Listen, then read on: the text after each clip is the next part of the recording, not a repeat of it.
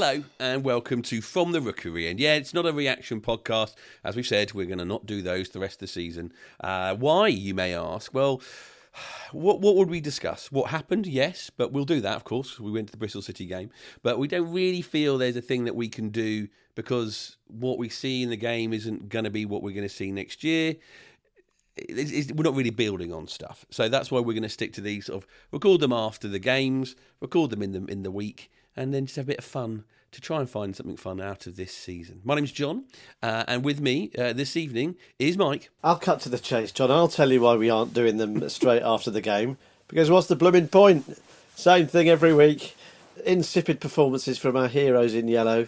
So, yeah, that's why we're not doing them straight after the game. And like you say, we're going to try and broaden things out and uh, have a bit more fun and look at some of the bigger topics. But yes, a very good day to you, sir. Yeah, we had a uh, we had to dash off a little bit, didn't we, after the game on Saturday, Michael, to see the mighty Storm. Hemel Storm Bath will make it two to the final. So they have advanced to 39 and 0 in all competitive games this season in a quite extraordinary winning streak. They overcame the Reading Rockets in the uh, playoff semi-final on uh, on Saturday night. A very very close game. They won 89-86. Brilliant atmosphere at a sold out Storm Dome. Reading brought uh, over 100 fans with them, um, which added to an incredible um, atmosphere. And yeah, this this Storm side, this Hemel Storm side, has been absolutely extraordinary this season. And uh, yeah, it was nice to have a, a, a winning double header on on uh, on Saturday. It's, uh, yeah, really good stuff. And also with us this evening is uh, DCW. Evening. What's the the sort of name for the the seating area at the Hemel Storm uh, arena? The left, the, the left and the right, I think. Right, okay. yeah. that doesn't really work then. Because I was thinking you could this for names for the spin-off, the inevitable spin-off podcast that you two launch next season from the Storm Dome bleachers. Yeah, yeah, go. from the from the the pull-out stand because um, yeah. it's, it's, it's only temporary because most of the week it is just a big, huge hall at a leisure centre. But anyway, we, we digress. Saturday Dave, we did get to see Watford win at home at Vicarage Road, 2 0. I'm going to I'm gonna go with one and a half goals for João Pedro, um, even though one of them was given as an own goal. What do you remember? It's been a few days. Did anything, you know, because there's, there's thing about a game. What stuck with you? Well, it, it was an interesting day because, as we've alluded to, you know, the season sort of feels like it's gone. Although, as is always the way, they just keep hanging on, just just that little tiny bit of shred of of of what if in the back of your mind. But it was sort of fairly routine victory. We we neither team. I was, I was actually with some Bristol City fans before the game and after the game. They weren't impressed that impressed with Watford, and they weren't that impressed with with what their lot had to provide either. And it was sort of 2 0, but wasn't an, outstanding game. wasn't Even the goals were, as you say, an own goal, and Pedro's goal was a nice shot, but a keeper probably should have done a lot better with it. Um, but spare a thought for my Bristol City supporting friends who had to queue for an unexpectedly long amount of time to pick up their tickets from the uh, sort of box office bit up at the Vicarage Road end. And they got into the Vicarage Road end, popped their heads out the concourse. The first thing they saw was the ball smacking off their defender's head and going into the goal. was it really? Yeah. That's called timing. Love it. Love it because uh, it was a goal for Watford, of course. Mike, you know that performance we did. I suppose we we talked about it last week, but you know, the positives to take out of it is that we had another youth academy graduate playing a substantial number of minutes, not quite a full game, but he almost made it. Um, Ryan Andrews, and he did pretty well, really. Yeah, he did. I thought he looked um, he looked the part. I mean, it's, it's important to, to, to contextualise the game. It was it was two teams with very similar records really so far this season, wasn't it? And they and they looked that way, sort of both of them anchored in in mid table. That's that's what it felt. And uh, and Watford got the goals, and then actually I thought probably did a reasonable job of keeping Bristol City at arm's length for for the most part. But yeah, Ryan Andrews, I think if you ask most Watford fans, if you ask this Watford fan, which is what you're doing, I think is the he was the, the standout highlight for the day, and you'd still get that really good buzz, that little increase in atmosphere, that little crackle of, of sort of excitement and enjoyment when you there's an academy graduate plays at Watford. I think it does mean a lot to us as Watford supporters. I'm sure it does up and down the country as well, but it seems to be happening less and less. So when it does happen, it's really pleasing and even more pleasing when he goes on to have a decent game. I thought he played well at, at, at Coventry uh, on on Monday, and then he's followed that up with a really really impressive showing. He not shy at all, was he? He was getting getting into getting into forward positions as well, heading heading down the flank, as I'm sure Chris Wilder had, had asked him do asked him to do and given him license to do. And I think he yeah he picked up the baton and, and ran with it. I thought it was a thoroughly impressive um, performance, and I was sat behind Wayne Andrews at, at Coventry. Um, I'm sure he uh, uh, he enjoyed that game, and I'm sure wherever he was sat for this one, he enjoyed his, uh, seeing his lad in action as well. Really, really, it's quite, it's quite thrilling, quite exciting, and definitely the uh, the biggest plus point I think of the day for me. Yeah, I love just seeing his sort of development. Like you can see cautious sides to him away at Coventry, but there there wasn't really that this time. He got caught out a couple of times. He did really early on, but he dealt with that. He learnt to deal with it, and he didn't make. He wasn't like he got bombarded by the Bristol City. Well, uh, I used to say side. that uh, early on. It did seem to me, as is always the case with these, often as is often the case when a young player breaks into the first team, particularly a defender it did look to me like Bristol City targeted him. Mm, yeah, because they were they were they were putting a lot of diagonal balls across over to his side, and it's apart from one or two, like he got his head to every single one of them. He dealt with every single one of them. Positioning was good, even if the player did manage to bring it down and go down the line. He, again, he sort of he saw them to the byline, managed to get blocks on some of the crosses, or at least make it difficult for them. So he, he, he really, I think he did the basics really well. It is funny though. I thought I was thinking this after the game he got man of the match. I think voted man of the match on the old uh, club's Twitter poll after the game and stuff. And you know, I don't begrudge him that at all. I think he played really well, and why not give it to him? But it's funny, really. A youth player just has to come in and not make a mistake, really, and they're, and they're going to get a standing ovation and mm. kind of get all the plaudits. And again, that's a great thing for their confidence and stuff. But you know, I don't know. I, uh, on balance of actual performance in terms of what every single player did on the pitch, I don't know. Was he the best one? Probably not the best player necessarily on the in terms of his contribution to the victory. But it was great to see him speak really well after the game as well. If he can make a you know an impact and properly become a proper Watford player, then that will that be brilliant. Yep, and we know where we're going to be next year, which feels like it's going to be the championship we never know. We might get a few more of them getting those opportunities to develop and to to play a couple of games in a row to get them better. Because we saw with James Morris, you know, we knew he had something in him, but we didn't really see it previously. But he had a good little run of games, and you know, you start seeing these these adult footballers uh, grow in front of you. And I did say to Dave because we did have a, a, discussion about ages, didn't we, Dave? and there was a substitution yeah. that was off goes Ryan Andrews, on comes Asprilla. I just had to give Dave a bit of a dig, saying if you add up their their ages, Dave, you're still older than both of them. I know. I know. Well, I was sitting next to Kieran. I was sitting next to Kieran at the game, and we were talking about Wayne Andrews, and I was saying I think I, am pretty sure he played in either the first or second games I ever went to at Vicarage Road, and we were sort of looking back at his record and stuff. And I think, unless I'm mistaken, I, I don't think there's been another player whose dad I've seen play for Watford.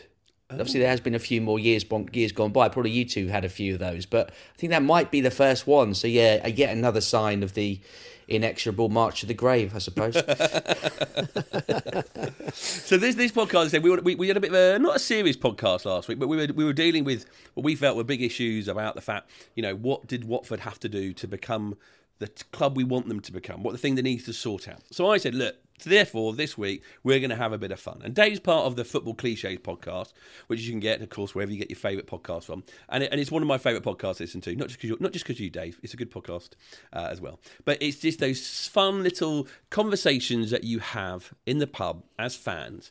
And this is what, at the moment, Mike, I'm calling trying to put together the most satisfying Watfordy season that we could possibly have. I didn't want to say perfect because that would guarantee winning every game. Perfect would be, you know, getting winning the league and all that sort of stuff. And, I, and that doesn't quite feel Watfordy. Not quite, anyway. So for you, if I said the most satisfying Watfordy season, what do, do you have one in mind, or is there sort of thing that you think that define what is a Watfordy satisfying season? It's, it's interesting, isn't it? Because I think if it's satisfying, it's by def- definition probably not Watfordy. Because at the although that said, that said, we're probably we're probably lumping in. Dave mentioned this earlier. We're we're lumping in Watfordy with Spursy, which is being not very good because we haven't been very good um, in in recent memory. But then, really, if over the over the the piece over history, what Watford have been remembered for, it has probably been upsetting the odds a little bit, hasn't it? The, you know, the, under mm. Graham Taylor twice, under Aidy Boothroyd, uh, and then the uh, the the Pozzo era, and it's certainly in its sort of first five or six years, we we've been bloodying noses, haven't we, since since 1881, if you like. And I think if you uh, you know, Watford are probably remembered for, for more of that than, than than what we feel, which is a bit oh that's Watfordy that we've let another two goals two Yeah. two goal lead slip. So I think uh, if I, the the ultimate Watfordy season would probably let's say best of both worlds. We unexpectedly get close to promotion, but then agonisingly fall short. Okay, well, we'll talk about the outcome of this season nearer the end. That might be your way of going about things. but do you, do you have a season in particular, Mike, that you're that you think of as ticking a lot of a real season, not this make believe one we're going to put together? I think they. I think the playoff season under Graham Taylor when we went up uh, uh, at Wembley. What was that? 98, 99 under Graham Taylor at um, at, at Wembley when we we went up. A because to see your team win at Wembley, I think at that stage certainly still was one of the holy grails for for a football. You, for a you football sound like you're picking your best season, Mike. No, no. I'm, I'm going to get to. I'm going to get yeah. to why Okay, go on then. because I missed out on the first Graham Taylor era. Really, I I was just old enough to come um, for the tail end, and, and basically saw us relegated as soon as I started going frequently.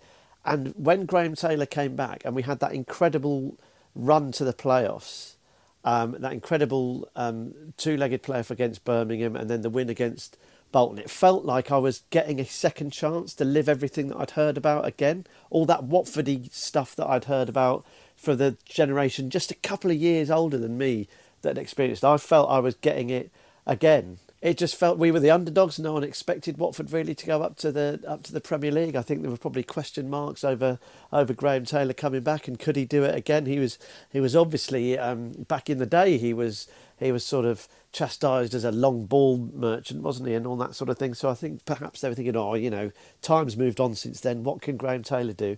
And I remember at full time at Wembley, Graham Taylor did, and the the final whistle goes, and he just sort of he just nods and smiles and gets up. There's no there's no massive um, there's no massive celebrations. He's not punching the air. It's just that quiet, assured delight in a in a job well done, and it, that for me feels kind of I don't know. It for me it, it, it feels like the Watford that I I why I love Watford. Do you know what I mean? It's that that Yeah. season had it had it had it all, and it is one of the best. But it's also the most Watfordy because it had doubt about it. Were we going to get into the playoffs? And then we did get into the playoffs, and and, and GT was there, and it we ultimately we I think we upset the the apple cart, and we upset the the performance on the day really because if you watch that back Bolton probably should have been ahead before before we we were Eidur Gudjohnsen had loads of decent chances so I think we blooded noses again that season uh, and then we uh, we got it done and yeah it just felt like I was getting another stab at that amazing Watfordiness that I'd missed out on by dint of being too young See, I, I messaged a few people about this to sort of try and get make sure get a good gauge of it. By the way, the season we make will not be your most Watfordy season. This is just the one we're going to make and discuss this evening. Two seasons came out. One was 96 97, Michael. So two years before yours, where we were in the third tier and Yeah. we just finished mid table in the third tier. Um, the other one I really liked about that one, the other one for me, was the 2011 2012 season, the Sean Dyche season. Because Yeah. again, we punched above our weight for what we were. I wouldn't say we bloodied noses, but as a team, as a as a thing, they came together and they could have probably in a very similar position as we are now. Could still near the end of the season get into the playoffs, but we're just it was just a happy time because of maybe I'm I'm doing that because from this point of view there were no expectations in that season, um, and I think that one for me felt the most Watford. If I sort of averaged out since 1986, since I've been going, if I averaged it all out, that does feel more like a Watford season for me. Dave, what about you? What's your favourite Wa- Watfordy season? I'm, I'm glad Mike tried to sort of define what Watfordy means there because I, I do feel, and this is something we probably should talk about on, Football Cliches Pod if we, if we haven't already. It kind of feels like probably because of the widespread proliferation of the use of Spursy by Spurs fans and non-Spurs fans, that sort of every club can just, you know. I'm watching Liverpool v Leeds on the telly at the moment. I bet I bet Leedsy is a thing. Well, doing a Leeds is a thing, isn't it? Yeah. I bet you know. I bet there's you know every club. Oh, that's really Arsenally. That was. Oh, you know every club can just stick that letter on the end of their name and sort of as a means to describe. Oh, uh, you know what are we like, eh? And and it's like actually for us, as you say, Mike, Watfordy, for me is a good thing. It's like it should be a pejorative like negative term. It's like the best of Watford is when we're Watfordy, as you say, bloodying people's noses, being the underdogs, beating the odds, and everyone having fun with it. I think so. Um, that's kind of how I'm approaching this thing. But I would just, in terms of my ideal sort of season overall. Uh, it's similar to Mike's, to be honest. I think my sort of favourite season, if I really had to choose one, would be the promotion in 0506 just because it's an age thing. I was a bit older then. I went to all the games, went to the final. I didn't make it to the final in 99 because I was a bit too young and I was away. But I do think the best possible scenario for us, really, without, you know, obviously discounting the sort of wildly unrealistic proposition of like winning the Premier League, would be a really good championship season that we go up in the playoffs. Okay, we've done it. We've done it twice, and we've had we've also experienced not going up through the playoffs, and we know how bad that is. But I think being really good, having a good season, but still having that jeopardy of the playoffs, and then hopefully having that grand day out at the end of it is the ideal scenario. Okay, ideal. Oh, is ideal what? We'll, we'll, we'll, go. But just so we're clear, we are not defining these things, everybody. We're just having a bit of fun discussing different aspects and how we could, what it would feel like for us as Watford fans. We really want you to sort of feedback to us and anything you come up. Got a couple of tweets and stuff to sort of fill into to all this. But Dave, you said it there, I, I agree with you. This has to be in the Championship, doesn't it? I think so. Yeah, I think because whilst I'm, as discussed many times over the years on the podcast, whilst I would always prefer us to be in the Premier League, because I think that's what football is all about in terms of trying to do your best and get up get as high up as you can. There's no denying that when we have had those seasons in the Championship where we're really good, so that the any of the promotion seasons or even some of the near misses for most of the season, that is in terms of pure amount, pure sort of you know minutes of joy that you get across the season you get the most out of it when you're good in the championship because you win a lot of games you're one of the better teams. You don't have to worry about going to manchester city or those sort of liverpool way and all of that sort of thing. And that is i think sort of pound for pound the most enjoyable six months you can have as a watford fan yeah, and I think that's what everyone was thinking we were going to get this season, but it just hasn't happened that way, has it? So let's talk. So in Win Division Division Two, if you want to be an old money, or in the Championship, which teams, Mike? Which teams do you think has to be part of it? I'm going to say definitely Luton because you need a local rival somewhere along the line. That's a good thing to have in this season. What other clubs do you really feel would be part of this classic Watford season? This this yeah Watfordy season. Sheffield United.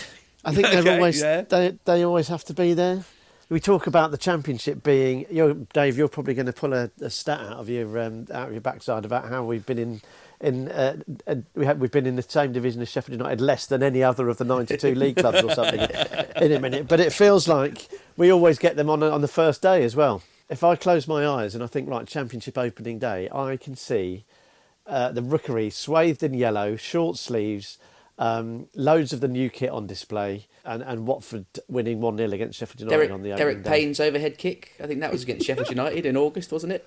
Yeah, and uh, yeah, I mean, we could do with Derek Payne this season, couldn't we? Really, but um, at least at least his know-how, if uh, if not his mobility, I'm sure he uh, he wouldn't mind me uh, he wouldn't mind me saying. But yeah, Sheffield United, Millwall, I think are always in there.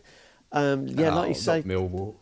I well, look, without them it's not about who we want. It's about who's going to be there, isn't it? It's about who's going to be who's going to be waiting. And uh, yeah, I think if you just think, I think it's the first things that come into your head really about those about those sort of championshipy yeah. Watfordy seasons, isn't it? And and those are the ones that that sort of stick out for me. They're not ones I'd necessarily look forward to, um, but I can just I just picture them in my mind's eye. I, I the first two ones that came to mind for me. It's interesting you said about red um, Mike on the first game of the season. Um, one I said was Oxford United. I half think that comes down from the 91 last minute goal that kept us up in the championship. Uh, that was, of course, very important at Oxford United away. My first game was there, but the first non Oxford United side, I would like to see them again, of course, was Barnsley. I don't know why. I think there's that sort of Yorkshire team, like Sheffield United, Do, who do do we want someone? So do we want for this, for the purposes of this, do we want the twenty-three teams who have played the most, uh, most in most years in the championship? not Is for this what- podcast, but is if that you what could we're find actually them, after? if you could find them, Do you know what I mean? Yeah, that could be quite fun. Beca- because then if we won that, if we went up in the playoffs or whatever that that season, that would almost be the sort of the, the perfect because we'll have beaten all the average sides around us as well. The teams that have been sort of in that championship purgatory for, for ages as well. That would feel like quite quite fitting, wouldn't it? Because when I'm imagining this, none of them are like games where you know when you've got a spare ticket and you say to your mate, "Oh, I've got a, a spare ticket for Watford. Do you want to come?" And you say, "Who are they playing?" You go, "Oh, Port Vale at home." They're like, "Oh, um, yeah, I think." Um, no. I think the wife is um, the wife needs me at home, and I'm like, yeah, you haven't got a wife, mate. do you, do you know, Mike? It's funny you mentioned Port Vale at home because I, I once got let in by a steward for free when we played Port Vale at home. When I was about, I think I was about eleven or How something. we in should've- for free? You should And have I taken the we ticket just I went you instead of pretending your wife didn't want you there. Dave. We just went along and asked on a Saturday afternoon. We just were like about ten minutes in. We said, "Can we come in?" And they went, "Yeah, go on then."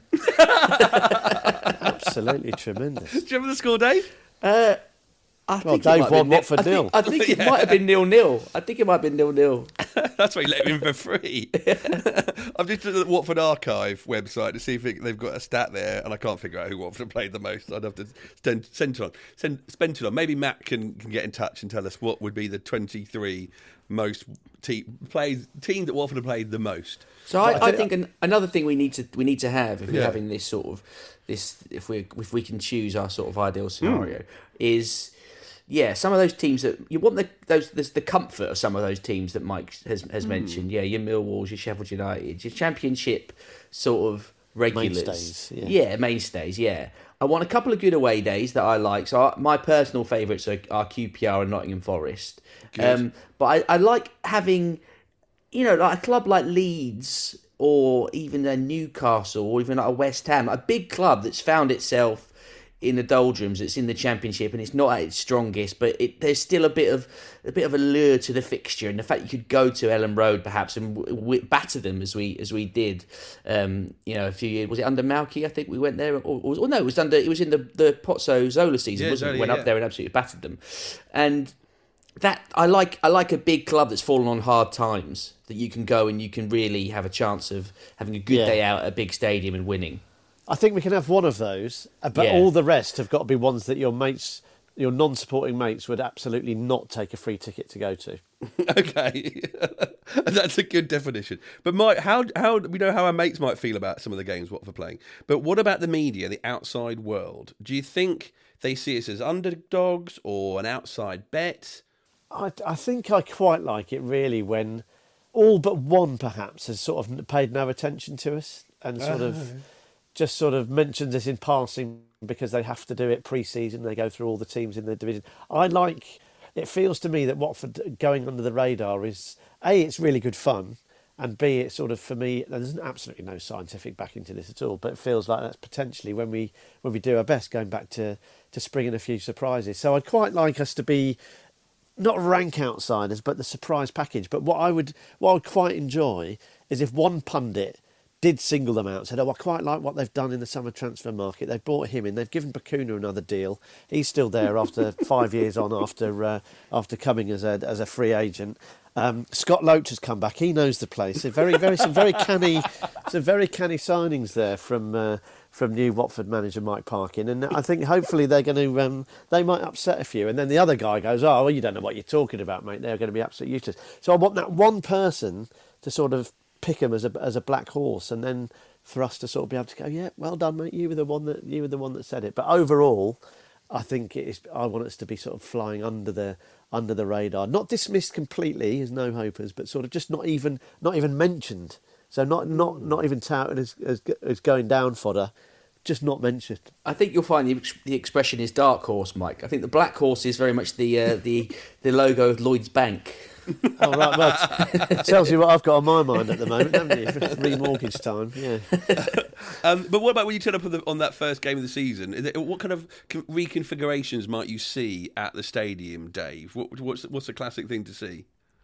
Yeah, just on the last point, I think again, Mike is perfectly playing into my uh, 05, 06, and, and, and indeed his 98, 99. Both those seasons, I don't think anyone would have had us predicted to, to be anywhere near the top six, let alone promotion. And we sort of, you know, we came through the pack on, on both occasions, so it suits us perfectly. Anytime there are, there is expectations on us from either externally or as we're much seeing at the moment internally, it never really goes well for us. It doesn't seem. But in terms of the stadium, I think this is it's always this is one where it's always tempting to kind of think back to what it looked like when you first went, or how you how it how you first enjoyed it when you were when you were young or whatever. But I I think I actually wouldn't change anything. I think the stadium is as good now as it's ever been, and I really like it. I like the artwork. I like the murals, just the colour, the whole thing. The El- Elton John stand, Graham Taylor stand, and Swanson stand, all great. And I think the only thing I'd change, and you two I'm sure would agree with this, is just find the way to bring back the uh, that scoreboard.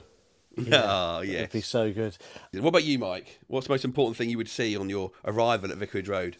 So I've got two actually, and one of them's actually come to fruition in recent weeks, and that is the next next home game board. Oh, yeah. There's there's one outside on, on the Vicarage Road, and there's now one on, on the Vicarage Road side. Uh, uh, sorry, on the Occupation Road uh, side of the ground on the Elton John. Just next next home game is whoever at, at three p.m.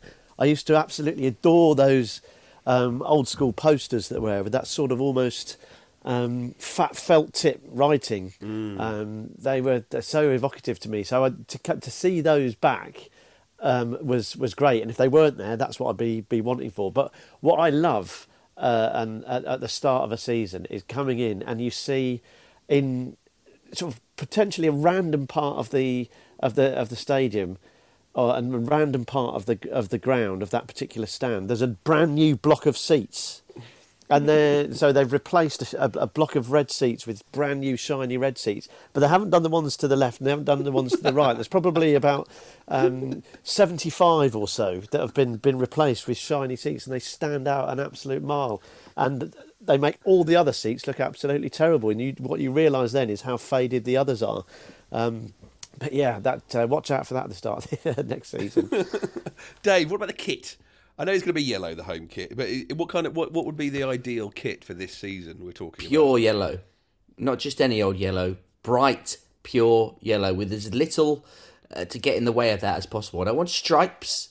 I don't want hoops. I don't want a fade. I want yellow, and I'll allow a little bit of black trim and a collar, and I want red shorts and red socks. You know, you're, you're taking me back to the Vialli season here, Dave. Yeah, that was was all thinking. yellow, and it was dreadful. What are you doing, man? Great kit though. I like the ye- all complete. Yeah, I don't like this. in The stripes, the hoops, the whatever you want to call it.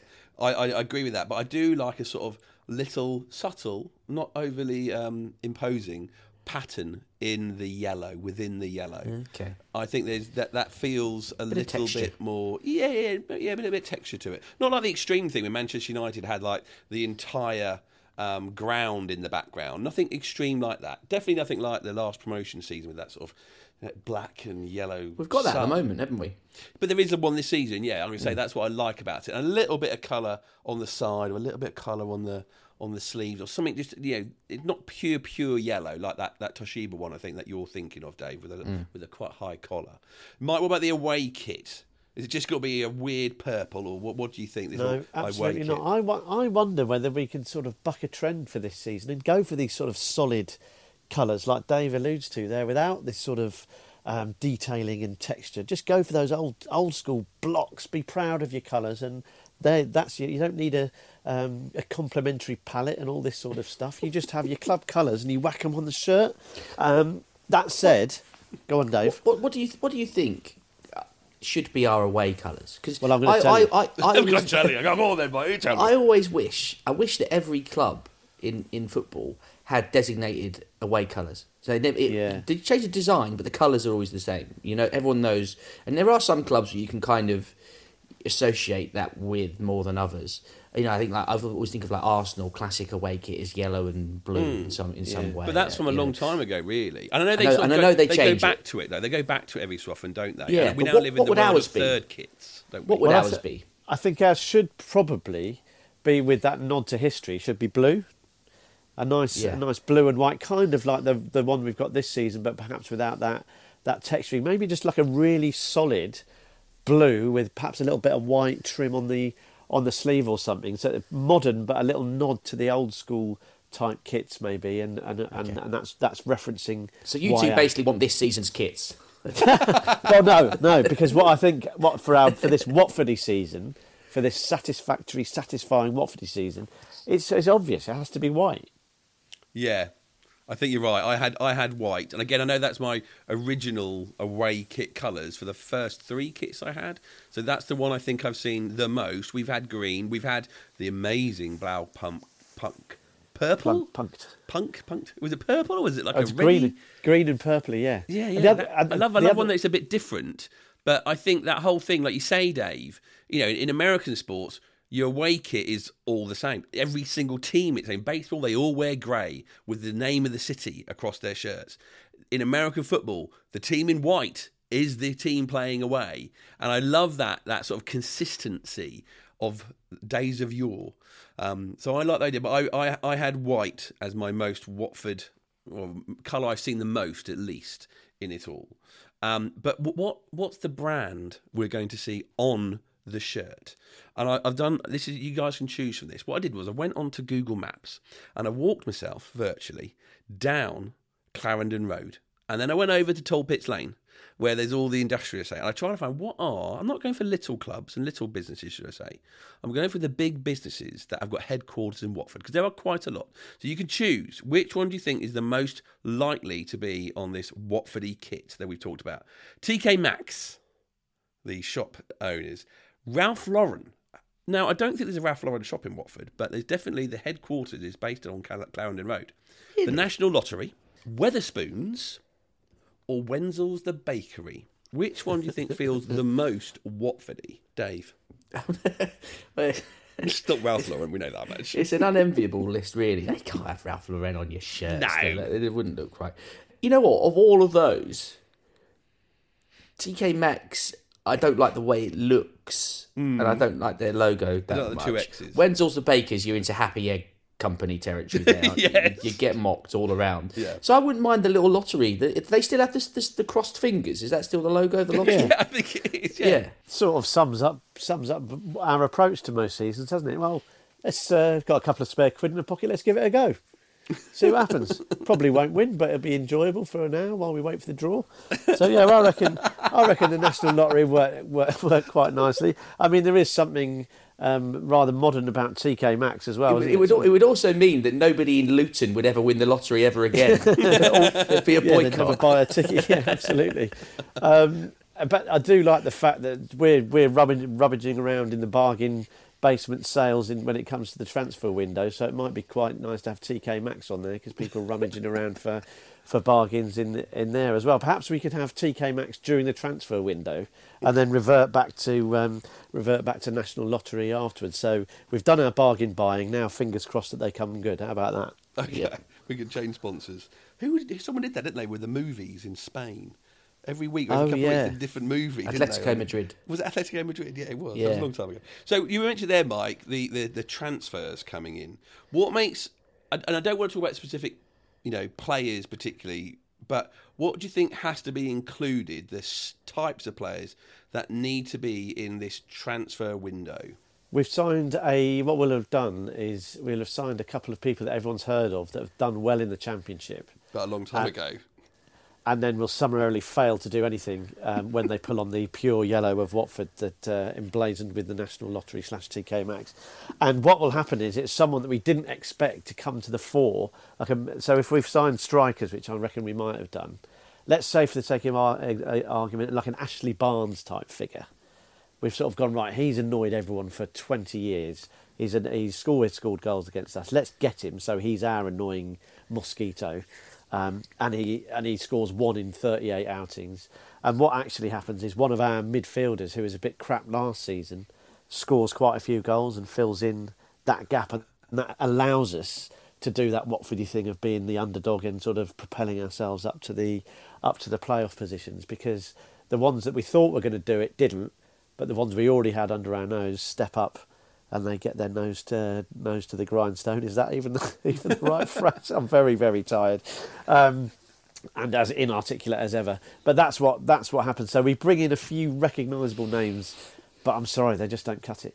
I, I, I see the recognisable names bringing them in, but they are they're on their way down out Yeah. of their, their, their, their peak. Well, if it's Ashley Barnes, they'd definitely be on their way down. Gust Yeah. of wind and that. well, the first one I came to, uh, when you said that, I thought Chris Iwelumo and Carl Dickinson. And actually, that Sean Dyche transfer window um, was, uh, was was really, really Watfordy. Um, no, Craig Forsyth. You know, if the Potters hadn't turned up, you know, he's played over 250 times a derby. Yeah, yeah, still going strong. like, and he would have done that for us if he'd stayed around. But in the same time, I like the idea of signing uh, like someone like Joe Garner, who is this striker who's got this potential, but then they don't really, really work out. But that might actually include a really nippy winger, but again, very one-dimensional, really, really quick. Can get down the wing, but just don't really finish anything. Yeah, Can't but- really get the ball across. Beats a man once every 10 weeks, but it's enough for everyone to say, oh, get it out to him, get it out to him. Yeah, Dave. Who, what other signings do you definitely need that we need to have in this season? Well, I think we do need to just lift our expectations slightly. I don't think you know we would like some players to come in and do well. Although I see what Mike uh, and you are getting at. Obviously, the whole transfer picture is hard over the last sort of ten years with the Pozzos and stuff. I wouldn't. I, I don't mind a few Udinese loanies because obviously we've had a, our fair share of them have, have turned out to be to be really good players, and there's a few cult additions in there as well. You know, your Cassettis and Vydras and or you know even like even like your Forestieris and Battocchios and all that. So I, I'm happy with a smattering of, of low knees. If they come from Udinese, then all the better for it. But I do like it if we're in the championship with this season when we've gone out and we've signed players sort of from not not not big money, so not like Nathan Ellington style like big expectations, but players that we've spent a bit of money on. You go just so so there's there's a bit of you know, it's not like but complete bargain basement freebies, but there's also not sky high expectations. So spending, I think, what was it, four hundred and fifty grand on Darius Henderson, or picking up Marlon King, who had a you know had had some bit of a bit of an up and down time before it, but we came into us and he did really well. Or signing, you know, even even Danny Graham. Like s hmm. spending a bit of money on players that can come in and kick on. So is a bit two million max a bit of money? Do you think on a player? Well, in these in this day and age, it probably is. You know, and Christ, we spent five million on a reserve goalkeeper who's played once. I think so. I think it's it's a little bit different to Okay. the time I, the time I'm talking about. I'm But sorry, I we're think looking at yeah, 1.75 mil. That's that's yeah, that's the that's the absolute sort of. I do like a point seven five. You don't get that enough nowadays, do you? I love Yeah. a point seven five. Yeah, it's too many undisclosed these days. Tell us the points. Tell us the points of these these deals. Um, what about this season? How's this season going to sort of pan out? Now, the ebbs and flows of a season are very, very important. And Wirral Hornet, Steve, he sent us in what he thinks this needs to happen. See if you agree with this. Firstly, he said, and many people said this, and this is again, I think this is the the the, the, the problems the last few years. He wants one head coach. I don't want a head coach, actually, Steve. I want a manager. I want one manager for the entire season. He says we first of all we win the first six games, then we lose the next five, we lose one 0 to the bottom club, but win two 0 against the top club. A striker, one of our strikers, will get twenty goals across the season. We win the league doing the double over Luton, Bournemouth, and Norwich.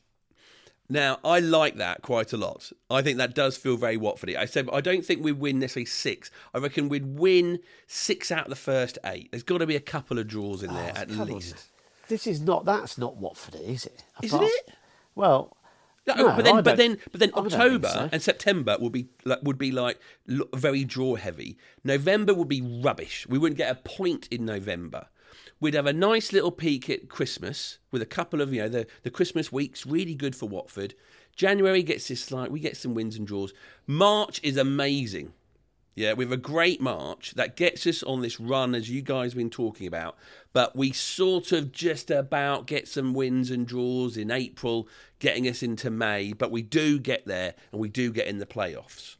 So I think I wouldn't necessarily think that's why I think you're right. Six, six at the beginning of the season is a little, a little too much. That's why I want to break it up with maybe one loss and maybe a couple of draws. Let's say, yeah, six out of the first nine. I do love the losing to the bottom team because that is absolutely, and that'll be Yeovil, by the way.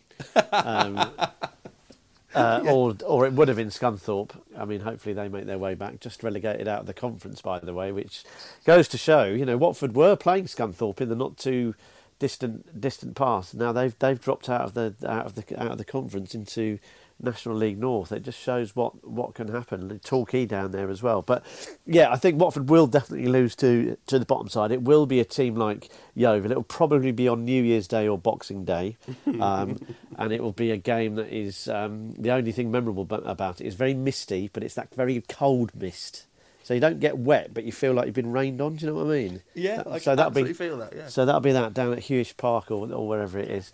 But I think that we'll. What will happen is we'll win the first game at home, Sheffield United in the sunshine. Yeah. And then it'll be just a bit up and down, bit of up and down. We'll have a little run before the Christmas holidays that puts us sort of back in contention for the playoffs. Then everyone's back for the holidays, gets their family together. Oh, should we go and watch Watford? They're doing all right. They're playing really well. They've got Yeovil. They'll definitely beat them because they're bottom. And they've got some other really good games. They've got the, the game against the other uh, Premier League team that's come down that Dave was talking about. They've got this good clutch of games over Christmas. Everyone's back, bumper crowds. We lose the lot um, because that's what Watford do. Whether there's a full house, big crowd, whether it's kid or quid, whether there's some promotion, whatever, the best you can hope for is a one-all last-minute scrambled equaliser draw at home to York. That's the best it ever gets. Um, but they'll lose over Christmas. Um, all the sort of Johnny come latelys will wilt away again. They'll have a indifferent start to the year, but then, like you say, Johnny, it'll be a uh, they'll build up a head of steam into the playoffs um, and to infinity and beyond. Dave, yeah, we are we, we have been talking about this. We are seeing Watford go for a, a playoff run here.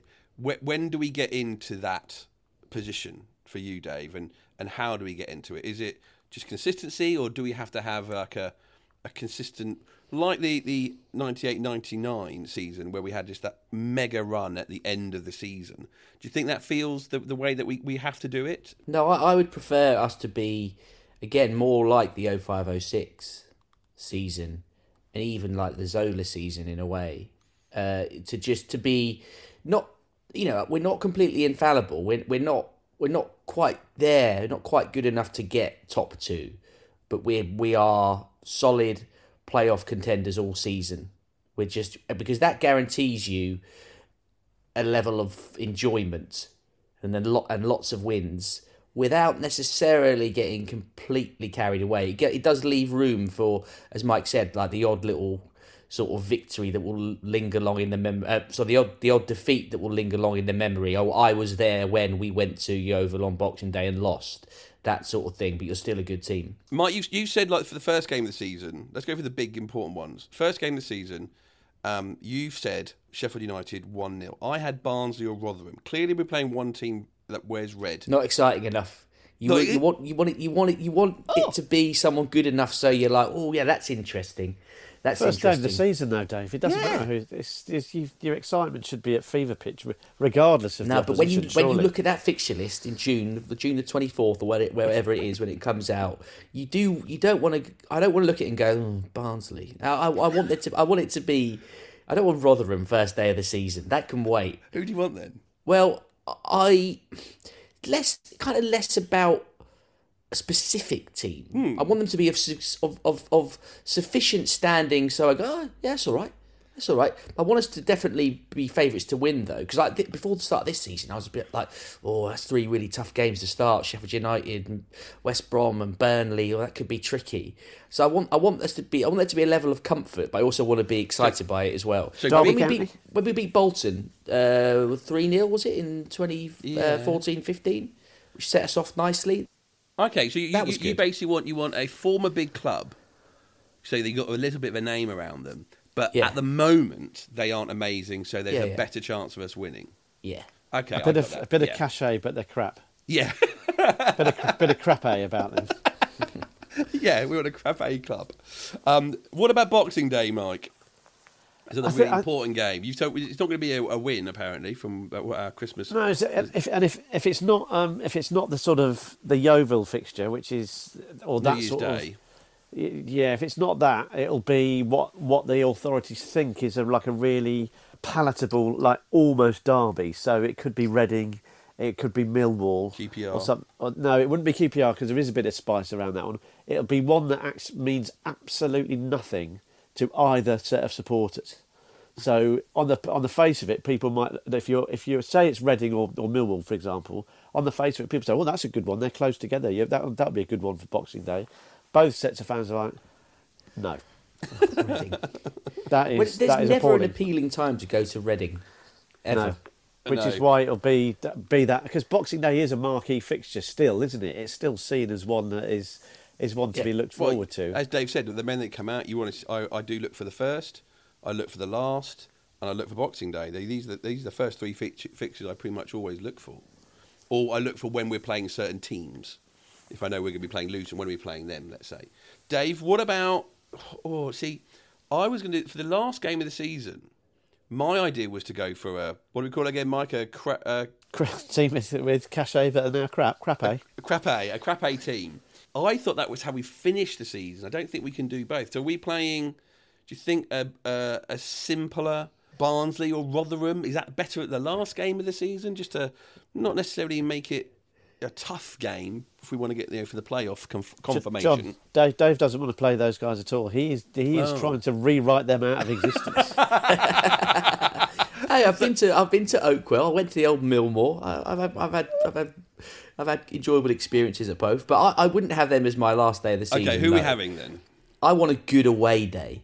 A Oh. good away day in the sun on the last day of the season. Okay. I want to start the season at home always, but I, I don't mind if we finish the season away. You know, like was the what it was the last game of the season, right? When we won the, the title at Fulham. Yeah, That was that was last day of the season, wasn't That's it? And I very know, I know Brighton wasn't the last game of the season, But we but away. it had it felt like it was because it was a promotion clinching day and that sort of thing. I I don't mind a, a decent away day to a nice ground. So uh, we're not far off it. We're getting Sunderland in the penultimate game this season. I wouldn't have minded if that was the last day of the game of the season this year. So I think good good away day to a decent club, decent stadium, bit of a journey. Hopefully the sun is shining. You can go there with expectation and hope that something's on the line, and it can again it can be a memorable. I was there when we went to this place, and amazing an amazing thing happened. Okay, I, I, I, when you start talking about that, I went, you know, have to go beyond Birmingham. So Yeah. Stoke might be quite a nice sort of distance to go hmm. to. I don't think Derby. No, that's not really a fun trip. Liverpool. Forest would be good. Forest would be good as well. Yeah, but not current Forest and not say a, a positive Forest, but like Blackpool? a, an average. Plenty There's to go at. And it'd be it'd be sunny. It is the time to go to the seaside, isn't it? Yeah, let's go Blackpool. Okay, let's do that. All right, we're booked. Okay, um, but we, we, of course the the cup runs are really also an important part of a season. Dave, League Cup is it a, is it a long run in the League Cup? I either want to go out immediately or get to at least the semi-finals. I don't want anything in between. So if, off fifth round. if, if I'm going to have to endure those Tuesday nights, Wednesday nights against terrible opposition with both teams playing team full of reserves, even more so than they do in the FA Cup, I want to I want it to be for something. So I yeah, uh, or if and or just don't bother and just lose to I don't know Crystal Palace in the in the in the second round or whatever it is, and that's okay. Well, I'll, t- I'll tell you what exact, exactly will happen in the League Cup. We will slog our way through to a two legged semi final, which is, of course, designed to make sure that only the biggest uh, and most well resourced clubs actually make it through to the showpiece final. So we will slug it out playing Burton away. Um, we'll beat Stoke away. Then, once you've won those first couple of rounds, you're in it, so you want to take it seriously. So then we'll scrap to a sort of home win with Reading, um, but someone gets sent off and someone gets injured, which then then coincides with our um, Christmas poor run of form because we're missing key individuals. And anyway, we scrap it out in the league. Cup. And what's our reward? A two legged semi final with Manchester Bloody City, which we lose 12 0 on aggregate, and then we're left wondering why the hell did we bother? so that happened in, that happens in the League Cup. And I think FA Cup for me, I feel like Watford have never really fulfilled their promise in the FA Cup. I know we've got to two cup uh, finals um, and quite a few semi-finals, which for a club of our size, a town our size, is is good. But for me, we feel like, and this probably isn't true. We probably haven't got knocked out at this stage that often. But Watford do feel like perennial quarter finalists in terms of the overall, if you averaged it out, if that makes sense. Is that the sixth round? Yes. Or fifth? Okay, I, be, yeah. I, I have this as a fifth round. I, I- on on average, it feels like that. But I think no, we could go there if we're going to go to semis in in one. We can't do it in both. So maybe we get Manchester United in the quarterfinals of the FA Cup. Yeah, we, that that'd be fine. Yeah, okay. That, I on my list, I had getting to an FA Cup quarter final at least because oh, okay. I actually think winning an FA Cup quarter final is possibly like the best, one of the best feelings in football. Now, I know winning a semi final obviously is amazing, and we had that experience in 2019, but you sort of had it in the back of your mind that that, that was as good as it was going to get. Like, Yeah. that we because we're going to have to face Man City. Chances are as well that if you get to a final, you're lucky enough to get to a final, you are probably going to be the underdogs. You are probably going to come up against a, a, a good team. But winning the quarter final, it's still all ahead of you. You you can still dream a bit more, and, and but it also means it's like, oh, this is serious now. Like, because going, you know, a quarter final, it's not as big an occasion. It's like it could be at your ground as it was against us with Crystal Palace. But once you win it, like we did when we had that win against uh, Burnley uh, in two thousand and three, like it, it, it, it's just a sweet spot. It's a nice sweet spot of all the emotions, and it's it's it's an amazing moment. Um, so I, yeah, I like a quarter final. And you know, and you know, once you've won the quarter final, you know that you've got that sort of moment in the spotlight ahead of you as well. Yeah. that, that all that bit of coverage. There'll be an extra couple of pages about you in the in the papers or online, and and the and the correspondents and pundits that don't usually talk about you are going to be talking about you. And of course, this might be the time that one guy who stuck up for us at the start of the season, guy or girl, should I say, at the start of the season, who said, "Oh, Watford might do something this season." He can come, he or she can come up and say, "Well, there you go. They were my tip. They were my dark. they were my black horse at the start of the season." and um, uh, and unfortunately, in the semi-final, they ran like a three-legged donkey. And, and but yeah, so yeah, I, I I know exactly what you mean. And funnily enough, Dave, that that Burnley win was one of my one of my fondest uh, Watford memories because it's one that won't live long in the memory for anyone apart from a Watford supporter. I remember it being on BBC, I think, and the game itself was was pretty scrappy. It's obviously Stephen Glass's free kick was was decent, but it meant so much to us, didn't it? Especially at that time, and just knowing that then you've got the day out of a semi final, and we talk so often about moments, and but moments are wrapped up in days, aren't they? And when you get a semi final, that is a day that you can just go and absolutely let rip with. You get all the band together, don't you? All your mates, you book the train, uh, you get there early, you stay over, whatever. You you all meet and and the sort of city wherever it is is given to kind of given to split in half, isn't it? And you know you've got big pubs that you can go to and stuff, and it, it's a real good day out. And it's kind of like for for a club like Watford, it's gen, generally a free hit, isn't it? So yeah, that's uh, it's a really good shout. That. Yes, we, we, we, we- we're hinting towards 2002, 2003 run there. So I think, okay, then if we're going to make it to the FA Cup semi final because we've had a great uh, uh, quarter final game, then we're not going to do very well in the League Cup. I don't think we've ever done well in both. We'll take that. Yeah, Out on pens to Accrington. Boom. very late, very very late. Um, but let's talk about the, the, the sort of the stuff we do at the end of the season. Well, what about goal of the season? A Watford goal of the season. You know, we've seen some great goals. Some, you know, Vydra's goal against Leicester in that semi-final was just pure class from from him, from his for his turn and his volley, but the ball through to him from Cassetti. We've seen a great game that also that season with the passing of the ball from here to here to bang to bang, pass, pass, pass, pass, pass. Oh, and it's a goal they were amazing to have as Watford fan, but they weren't particularly Watfordy. Do you think there's going to be a team goal or more of an individual goal that'll win goal of the season, Mike? I think it's going to be an individual goal, and it'll come from an unlikely source, like a left back, um, because it's it's this sort of alchemy that's just been sprinkled throughout this season that makes it so Watfordy and, and satisfying. It's stuff that you couldn't really write, you couldn't really make up, you couldn't do in training.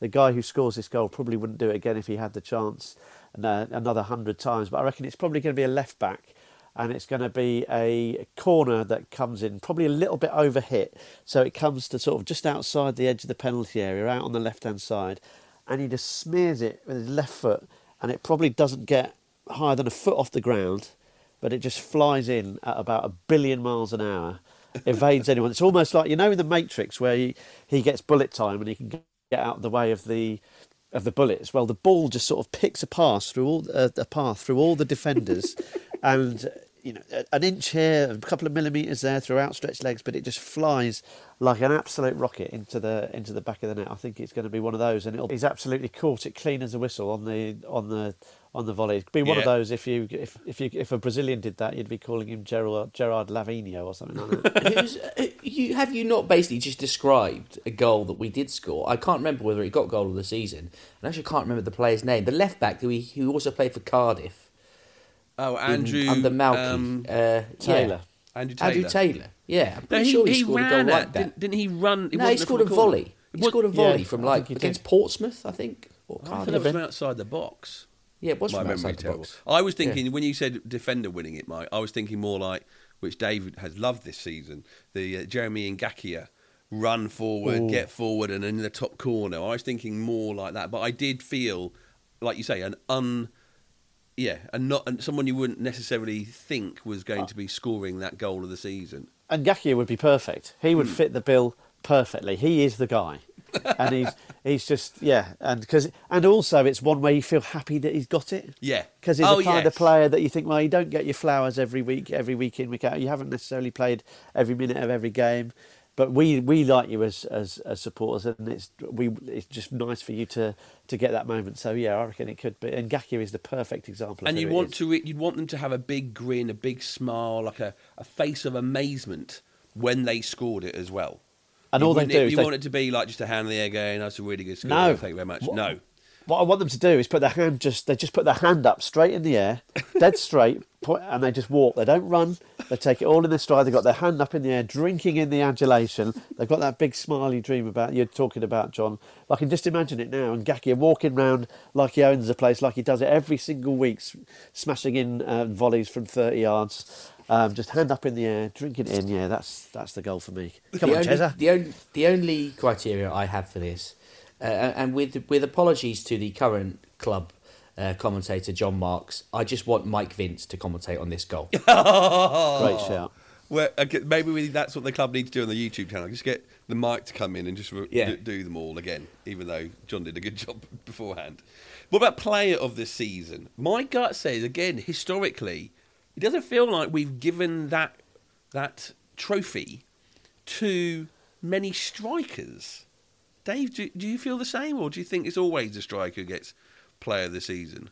I feel centre back. Well, I, you know what? Really, uh, you're right. I think you make a good point. I think Watford do have a tradition of giving Player of the Season to a goalkeeper, who's because we've had such a terrible season, and they're the ones that have had the most action and had the most opportunity to excel.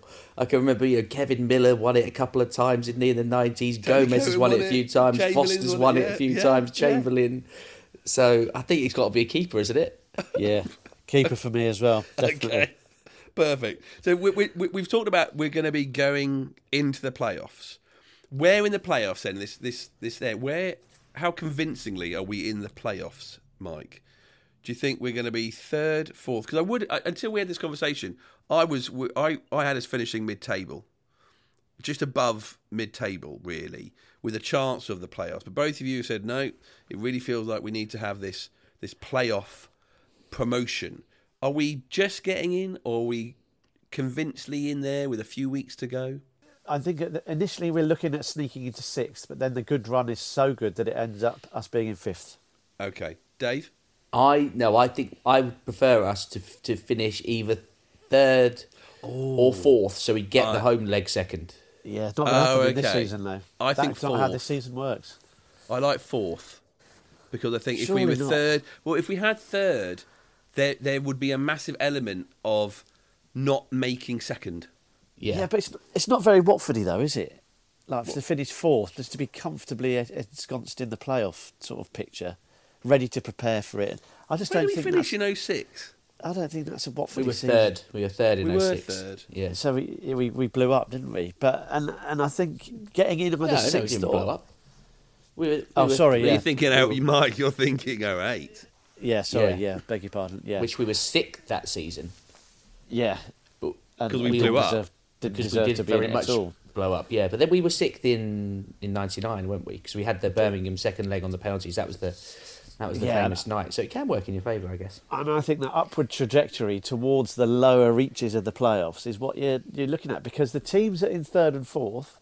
Think about Watford away at Palace when they'd won 3 0. They were planning their trip to the Millennium Stadium already because they, they'd been up there for so long in the season. It's a bit of a misconception. This I remember. I, I, I granted, I actually haven't looked at the data of the last ten years, but when I did have uh, a spell in a not so distant previous life of doing um, football league podcast, we are going up. Um, this The used to be a- legendary We Are This used to be a Up. thing. Every season, this would come up, and then you'd get people on going, "Yeah, you know what? You want to get a, you want to get that late run into the playoffs." But if you looked at the data, actually, the teams that finished third, they're they're the best teams, and more often than not, across a long, long period of time, the ones that tend to go up. But 06, we didn't have a great run in. We won two out of one, two, three, four, five, six, seven. Two of the last seven. Yeah, I think because we did know that because we were that was when we were practicing penalties on the pitch and we were doing all that stuff because we kind of knew that it was going to be playoffs. Yeah, I suppose so. We did have that massive run, didn't we, in the middle, apart from the Leeds loss. So we had like January and February. Pretty much, we were un. We won every single game. Yeah, we'd got we'd got so ahead, hadn't we? I suppose. Yeah. You, so you'd prefer to have that, would you, Dave? To have a, the time to think about practicing for penalties. Uh, yeah, I'd be honest, I don't care. I don't care as long as we get in there. To hell with your historical facts and all your, your data. this is a Watfordy season. Facts do not matter one jot, one iota. It's all about. We, it's all done on emotion and a wing and a prayer and by the seat of our pants. We just squeak into the playoffs and then we surprise ourselves by getting one little place higher. We end up in fifth on goal difference, probably. And the, by one goal, and it was that Jeremy Ngakia, absolute thunderbolt, that, that did it. It's it's Is this your to- way, Mike? Is this your way, Mike, of saying we can still make the playoffs this season? Go on, Jeremy. Absolutely not. Good. So this, this has been lovely. I've actually enjoyed this, which is exactly what I wanted to do with this podcast.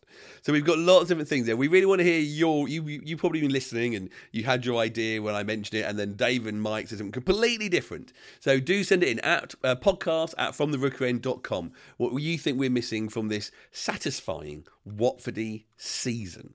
It's it should be uh, not too realistic. Let's say one foot in one foot in the real world, one foot in the uh, the, the the mind of an imagination. So we're looking at a season, Mike, where we've we've made it in the playoffs and we do get promoted, um, but it wasn't exactly a straightforward season, which is, I suppose, what we we we, we you, you desire. You don't want, you never really want perfection, or do you, Mike? No, of course not. If it's You don't want a Hemel Storm season. If it's well, well, that, yeah. Actually, that said, if for the first time in my life, I'm supporting a team that's winning every week, and I'm absolutely blooming loving it. So, I'd, a straight line from A to A to B, with A being the start of the season, B being comfortable promotion of the championship, would of course be be lovely. But we're not talking about that. We're talking about what is a a, a sort of satisfying, happy Watfordy season, one that we can look at, look back on and reference probably when we're talking about this sort of thing in 20 years' time. Do you remember in 2023 2024 season when this happened and then we thought that was going to happen and then that happened and then there was the Ngakia goal that did this and then another goalkeeper got player of the season despite the striker despite that midfielder scoring 23 goals which was a club record for a midfielder and all this sort of stuff. So it, you want the you want a bit of magic you want the ups and downs you want the peaks and troughs and you want that sort of it does feel like a bit of a Watford legend really doesn't it? That we when we're underdogs, that's when we kind of do our, our best work. And I think that's what's given us probably not the most joy because the Premier League, the some of the stuff in the Premier League has been has been magnificent. But those you can have that unadulterated fun, can't you, when you're the underdog and you come good against the odds or unexpectedly, and it's it's such a elevated sort of joy when it's when it's unexpected, and it feels to me that in my, the course of my Watford supporting life, that's happened more times than I um, could have expected or ever uh, or ever really dreamed. And uh, to hope that that season happens again is uh, is what we all. That's why we do it, isn't it? It's why we're still. While we'll be there on uh, on Wednesday night. uh, and for, for many seasons to come. Mike, if you go to the WhatsApp group, um, Dave sent us the link to the Andrew Taylor uh, goal. It is basically what you've just said, but it, I've forgotten, Dave, how he sort of falls to the floor with the biggest grin on his face, and I love that. That's that's it's almost the the after bit for the goal of the season. I think the, how they react to it. I, th- I think that was his first ever professional goal or something. So that's going to be Je- Jeremy Ngakia is going to go into yeah, training tomorrow, and he's going, "Why am I just looking at YouTube videos of Andrew Taylor, boss? What's going on here?" It's basically it'll go down in, in the history as that's Jeremy Ngakia goal. Um, I think that's what's most important about this one. Dave, anything you want to wrap up with? Uh, no, I've had a great time. Very enjoyable. Good, and hopefully we'll get a season somewhere near this next year after the couple of ropey seasons that we've had recently. Thanks so much. Do get in touch with anything you want to add to this, uh, and of course we'll be back with a couple more podcasts because there's a few more weeks of the season left to go. Uh, and of course, we've got a midweek game at home to Cardiff uh, tomorrow. So thank you so much. Thank you, Michael. You're welcome. Come on, you Orns. Uh, and we'll speak to you soon. Come on, you Orns.